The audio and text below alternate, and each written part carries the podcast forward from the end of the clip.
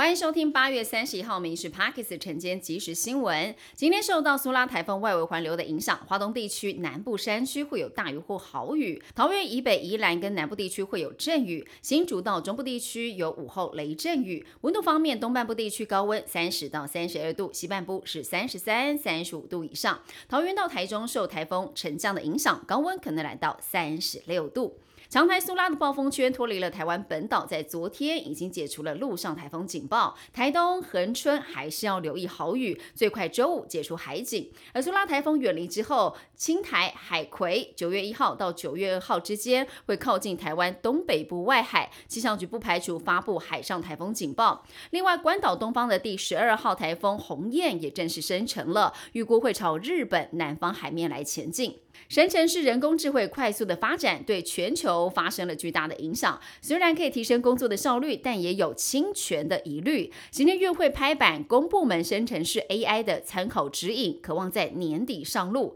根据了解，指引当中会明确的列举禁止使用的事项，使用时也要适当的揭露。而且公务员不可以全然相信 AI 产出的内容，也打算要限制公务员连外网 AI。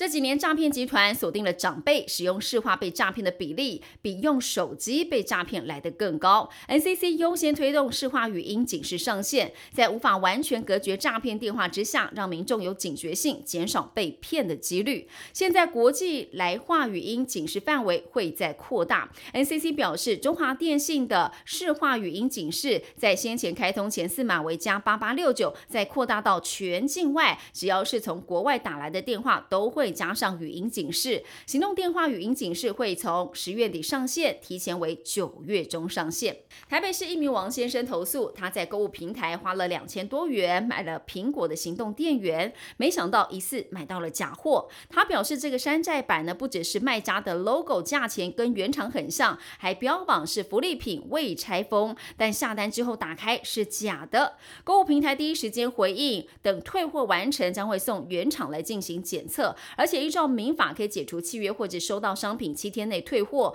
不会让消费者的权益受损。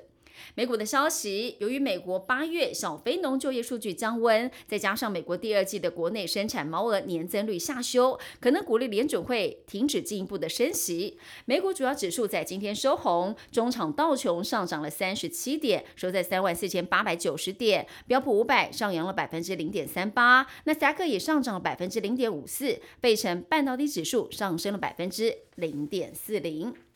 英国外相跟中国国家副主席韩正见面了。因为疫情跟乌俄战争，这是五年来首度再有英国外交大臣访中。不过就在这个时候，传出了英国下议院外交委员会打破了惯例，在报告当中首度称呼台湾是独立国家，国民是中华民国，也表示台湾拥有领土、人民跟政府，具备国家地位的所有资格，也有能力跟各国来交往，只是缺乏广泛的国际承认。敦促英国政府推动让台。台湾加入 CPTPP、WHO 等国际组织，并且希望英日台三方可以在网络跟太空防御能力上面展开合作。以上新闻由民事新闻部制作，感谢您收听。更多新闻内容锁定下午五点半《民事 Parkes 晚间即时新闻》。